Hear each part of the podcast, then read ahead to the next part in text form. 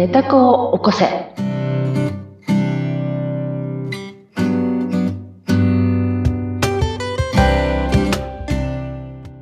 皆様こんにちは、寝た子を起こせの秀香です。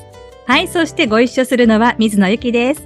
秀香さん、今週もよろしくお願いします。よろしくお願いしますさて、4月に入ってからのこれが配信となるんですよね、ちょうど4月4日スタートになってると思いますが、フレッシュマンが世に溢れております、溢れてますね。すごいね、キラキラしててね、気持ちいいですよね。フレッシュマンね、お会いすると電車の中でね、こう、見渡すとなんとなくあの人侵入したいんだなっていうのがなぜかオーラが出てるっていうのがね、ありますが、当時のこと思い出したりしませんか？するする。ミサさんも思い出すでしょ思い出しますね。緊張してね、私は銀行員だったので、支店に行った、初日は入社式だったので本社に行きましたね。そうでしたか。じゃあもう大緊張ですよね。大緊張。だけど当時はもう本当何百人ってね、一つの会社に入る時代だったので、数に圧倒された。同期何百人ってやつか。そうです、そうです。ね、なるほどですね。その時代。そんなこと思い出したりしますが。そうね。私も、あった、87入社とかね、そうやってつけられてたね。なんかそう。あったでしょ、第何期入社とかあったでしょ。ありましたね。うちの古い会社だったから、87入社って言って、つけられてた。ね、懐かしい気がしますけれどもね。ね、みんな頑張ってほしいですね。やっぱりこうね、背中に頑張ってって言いたくなるような。本当そうですよ。はい、季節になっています。さあ、そして、この配信も私たちも頑張って、伝えておりますが、ちょっと報われる。新年度で。で、あれですよね、秀香さん、報われるようなことが、嬉しいことが。そうなんです。皆さん、おめでとうございます。何ですか番組アンケートが来ました、第1号。イエーイということで、ありがとうございます。ぜひぜひ、紹介したいんですけど、紹介しちゃってもいいですかね。せっかくなんで、一つだけじゃあ、紹介お願いできますか？いや、番組アンケート本当にありがとうございます。もう歓喜しました。じゃあ、かおりんさんからいただいてます。かおりんさん。かおりんさん。いつもありがとうございます。はい、ありがとうございます。感想ね、から書いてくださっていて、かおりんさんのね、読み合わせていただきますね。はい。私も潜在意識や集合的無意識を学んでいます。寝た子にいろいろ聞きながら生活しているんですよ。秀香さんの話もとても勉強になります。自分の機嫌を自分で取るということや、自己承認ということは、今も実践しています。これからも楽しみにしています。ということでですね、本当にありがとうございます。もう、超嬉しかったです。金銀パール賞金庫行きました。はい。賞金庫。私もいただきましたが、賞金庫は。賞金庫まだやばいからね、これもうすごい運がね、また回ってきちゃうからね。はい。賞金庫、招く。金でお金の金ですね。ゴールド、はい。で、香り、はい。で、賞金庫ってお香なんですけどね。そう。運気がアップするという、この、そう。お財布と名刺に入れるものを私がね、いただいたので、入れておりますが、いいことがある。開けるたびに、いい香りが。はい。そう。だから、お金使うときの罪悪感がないでしょ。ああ、でも確かにそうかもしれないですね。いい香りってなるでしょ。そして、最近服を買ったんですけど、なんていうのかな。コストパフォーマンスがいい服が買えました。コストパフォーマンスがいい服っていうのは、コストパフォーマンスがいい服ってどんなんやどんな今この着てるね、ちょっと紫色の。何にでも合うってこと？紫はすごい、かわいい。ちょっと深い紫なんですが、でもこれ、2000円だったんです。またその値段言っちゃって、かわいい2000円に見えない。16000円が2000円だったんです。16000円が2000円？そういうコストパフォーマンスね。要するに値引き率めっちゃ半端ないですよ。なぜかっていうと、ちょっとこれ B 級品で、糸の杖とかがある。なるほど。そういう売り。すっごいかわいい。売り場にたまたまね、出会ったんですよ。かわいい。よく似合ってる。ありがとうございます。なので、やっぱそういったところで、今効果があると。これを着ながら実感しています。そうなのよ。本当うちね、私の仲良くしてるね、若い弁護士がいるんだけど、弁護士からもね、連絡があって、いや、もうこれのおかげで、もうなんか話がトントン進むんですよ、と。このパワーすごいですねっていう電話もいただきました、実は。ねえ、だから、うん、いろんなところでこう、うん、出会いがあったりとか、そうそうそう、ふっと目に留まったものがね、うん、すごくこう安く手に入ったりとか。すごい素晴らしいです。すごいです。ね、そのうち私もお金がじゃあ舞い込んでくること。そうなの、そうなの。忘れてたことのお返しで帰ってくるから、ぜひ。それもね、皆さんとシェアね、していただければと思います。楽しみにしてます。はい。で、この賞金庫はアンケートに答えると、ひでかさんからプレゼントになるということですから、ぜひ皆さんも。皆さん、今回からその概要欄というのがね、ちょっとわかりにくかったっていうこともあって、あらすじを書いてるんだけど、今日は何のお話をします、はい、あらすじの最後にね、入れてもらうようにちょっとしますので、はい、今後はね、そこからちょっとポチッとしていただいて、アンケートを書いてくださった方に、金銀パール賞金庫です。金パール賞金庫。そうです。これちょっと古いから知ってる人はどんだけおるんやって感じだけど。おらんかもっていう。そうそう。おらんかもしれんけどね。まあ、いいかって感じ。でも大丈夫です。歌うのも大事です。たまには。そうそう。ということでね。もう前置きだけですごい今日は長くなっております。すいません。大丈夫ですよ。はい。ひでかさん、本題に行きましょうか。じゃあ。本題に行きましょうか。今日の話ですよね。新年度に入ってから少しこれシリーズ的になっていくようなね、感じになってますが、どんなお話にしていきましょう。今日は自己需要って話をしたいと思っています。はい。で、その自己需要っていうのは、私の考える自己需要ってことなんですけど、私は今まで自己肯定っていうことと自己需要っていうことをぐちゃぐちゃになって考えてて、それをまずこう分けるところから、しました。で、今日は自己需要っていう話をしていてね。はい。自己需要とはどういうことかっていう話を、ちょっとシェアしたいなと思ってます。自分の危険を自分で取るということをしたいと思っていて、この実験をしてるんですけど、はい。自己需要感が上がると、機嫌はすごく取れるんですよ。だけど、自己肯定感を上げてても取れない、機嫌は。じゃあ、違うんですか？そう、違うの。自己肯定感っていうのは、例えば、テストの点数がいいとか、社会的評価があるとか、誰かに褒められた承認があるとか、そういうことによって自己肯定をするっていう感じなんですよね。割とじゃあ、外からの影響で自己肯定していくっていう。そうそう、自己肯定するが分かりやすい。自己需要っていうのは、今から私も話しますけど、もうめちゃくちゃでへんてこな自分っていうのも全部認める、受け止めるっていうことを自己需要と言います。だから、私の場合はものすごいへんてこなので、このへんてこな例を言った方がわかるかなと思って、へんてこな話をしますね。で、もし自分も、みずほちゃんも、私もよっていう時あったら、ぜひ入ってきてほしいんです、ね。例えば、すごい一生懸命集中して仕事してる時って、もしかして怒ってるってもうよーく聞かれるわけですよ。めっちゃ集中して仕事してればしてるほど、なんかちょっと虚機が悪いのって言われるのね。で、私は集中してやるときに機嫌悪いときは集中できないから、全く機嫌は悪くないんですよ。なんだけど、機嫌が悪そうと言われて、不服そうな顔って言われることがもうめちゃくちゃあったんですね。で、この逆パターンも実はでもあるなって自分で発見したんです。逆パターンっていうのは、顔ではニコニコ笑ってるんだけど、まあ、忖度して、寝た子は不機嫌っていう時あるよね。それはわかりますね。あるよね。これ結構わかりやすい。あるあるですね。で、これ、すごい、このことがわかってれば、すごくその自己需要感っていうのはわかりやすいんで、こっちの話からしますね。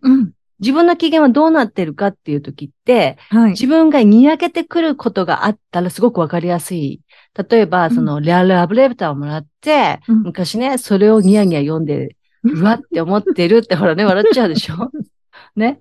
そういうことがあると、ね、自分の機嫌わかりやすいんだけど、まあ、そんなことはめったないから、ね。だから、逆のイラッとしたりとか、親っていう時に自分の機嫌を聞くようなことにして、それで自分の機嫌が悪い。そして、でも、寝た子はどう思ってるんだっけって、掘り下げてって、その寝た子を丸ごと抱えることを自己需要。だからネタコアだからもしかしたらものすごくその不機嫌なことなんですよね。かわいやいやし、ニコニコしてても、うん、ネタコアめっちゃ不機嫌っていうことがあるわけだよね。で、そのネタコっていうの、それを否定しないってこと。顔ではニコニコ笑ってます。でも私心の中めっちゃ不機嫌ですっていう時ね、うんうん、自分を罰してる人がすごく多いんですよ。うんうんうん、でもそうじゃなくって、いや、今実めっちゃ私実は不機嫌ですっていうことが自分で分かってて、うん、認めてること、絶対自分のその機嫌を違うとか、うん、罪悪感を感じるとか、うん、そういうことしないで、そのまま丸ごと、うん、そうだよねって言ってあげること。これが自己需要。だからそこには、みそちゃん、この間いいこと言ったじゃないですか。ジャッジがないって。うんうんうん、そう。ジャッジがないの。へー。だから、この間ちょっとイラッとしたことがたまにあるんだけど、あったのね。見つけたの。うん、往来のすごい激しい交差点の角にね、おばちゃんがね、すごいでかいおばちゃんが、でかい自転車を止めたわけ。うん、で、立ち話を始めたわけ。おばちゃんと。で、私のネタ子は不機嫌になって、うん、こんなとこ止めんじゃねえ、危ねえじゃねえかって、こう、人出なしのように叫んでるわけだよね。うんうん、そのネタ子、うん、その叫んだ自分を否定しないってこと、うん、ああ、私優しくないなとか。そうそうそうそうそう。おばちゃんだからしょうがないじゃんとか。そうそうそうそうそうそう。しない。この人は気がつかないだけだわ。そうそうそうそう。ってしない。言いがちでしょ、うん、言いがちでしょ、うんうん。やりがちよね。やりがちですね。やりがちでしょ。でもしない。あ、そりゃそうだと。はぁ。ネタ子はそう言ったっていうことを認める。なぁ、うん。いきなりこう否定しないんですね、じゃあ。そうそうそう、心の中だけの話にいつも言う。うん、そう。そうですね。でも車の心の中。車の中だからバーンって機嫌悪い顔しちゃってるけど、うんうんうん、でも、ね、実際は、なんか行動を起こしてるわけじゃないんだけど、うんうん、そういうことを自己需要っていうふうに私は捉えていて、はい。いるわけですね。で、じゃあ、これもうちょっと緩くね、イラッとした感じだと今のだとちょっと分かってもらえたかなと思うんですけど、うん、ちょっとこう、ふんわかしてる時の親っていう時、うんうん、これも結構自己需要感っていうのがつかめられるなって実験してるんですけど、それは何かって言ったら、はい、うん、この間の、私、寄付とかすごい好きで、昔から、うん、まあ、ガールスカウトのね、出身だから、結構好きなのね、自分もそれやることが好きなんだけど、でもなんとなくね、この間ね、寄付をね、親って思い出したの。で、結構な額を毎月やってたんだけど、うん、なんかあれって、ちょっと違和感が出たんです。うん、で、ネタ子を確認に行ったら、まだこの寄付金を続けるつもりですかって、まあ、いくつかやってるんだけど、うんうんうん、が聞こえたんですね、うん。で、その時に私が、今までの私だから、うん、ね、だってこんだけ物価が高くなって戦争も起きててね、うん、こんな貧富の拡大があってね、貧富の差の拡大があってね、うん、日本に生まれてんだから当然だろって、うんうんうん、それをやって普通だよっていう私もいるんですよね。うんうん、あとは本当に長くやってたから、うん、長く継続してて、ここで止めんですかっていう思いがあるわけですよ、うん。罪悪感を感じるわけだよね。だから止めることに。うんうん、でも、私のネタ子は何て言ったかったら、いや、うん、あなた中道に行くんだよねと。白も黒も表裏一体って。弱者も強者も一緒一体だよねって。うん、そこの中道に行くんだよねって。うん、光も影も一緒で、自分一人のことを一生懸命やるんだよねって。うんうん、本当はワンネスなんだけど、ええ、自分一人一人が自覚っていうか自分のことを機嫌取って受け入れられるようなことをしたら、みんながすごくつながるっていう思いを経験したいんだよねって。うんうん、で、あ、もうそこでなんか弱者と強者とか、うん、かわいそうな人、私はちょっとお金が回せる人とかそういうんじゃなくって、もう一旦やめようと思ったの。これ、ジャッジがないんですよ。確かにそうです。もしかしたらさ、うん、うん、そうそうそう。自己肯定感から見たら非道なんですよ。ああ、そうですね。外からの評価としてはですもんね。うん、うん、うん、うんうん。だけど、自己需要の観点からいくと、あ、私がそう思ってることで、親って思ったんだと、長年やってきたことに対して、ちょっと疑問が出てきたんだねって。うんうん、いうこと。これを認める、受け止める、これ自己重要化。って考えてるんです。はい。で、何度も繰り返し言うけど、それで行動はどうするかまた別よって。そうですね。何度も言うけど。その後心の中の話ですね。中の話。中の話。で、うん、そう、その、で、ポイントはね、何でもそうだ、さっきの車のね、その、危ないおばちゃんの時も、わーってね、危ねえんだよって思った、うん、その思う自分に罪悪感を感じるわけだ、一瞬すぐ。そうですね。だっておばちゃんだって用事があったんだよとか、うんうんうん、ね、罪悪感が入るわけですよ。その罪悪感が入る。それから寄付金の話もね、寄付金続けるの？なんで当たり前じゃない、こんなね、世の中がぐちゃぐちゃになってるのにっていう、また罪悪感が入るんだよね。うんうんうん、否定が入る。はい。この否定が入るってことは、本音は本音ってことなんだよ。逆に言うと。否定が入るってことは、否定入る前の自分がいるってことだね。なるほど。確かにそうです。うん、そうですね。そう、うん。だからそこに気づくってこと。もうすぐ捉えられずに逃げちゃう。そう気持ちが逃げちゃいますけどね。でしょ？うん。それが慣れっこになってるでしょ？うん。うんうん、なんていうのかな。人のことの方が気になっている自分が大きいので、そうそう大きい。いい子に戻そう、いい子に戻そうとしましたね。そうそうそうそう表面的ないい子に戻そう。表面的、そうそうそう。と、それが否定になってるから、うん、ねたこちゃんは、違うってなってるんですね。うん、そうそうそうそうそうそう。私は違うよって。そう。誰も認めてくれないって言っても、寝た子が。蓋しがちですね、でもそこは。そう思いません？私たちそうやって生きてきたよね。そうですね。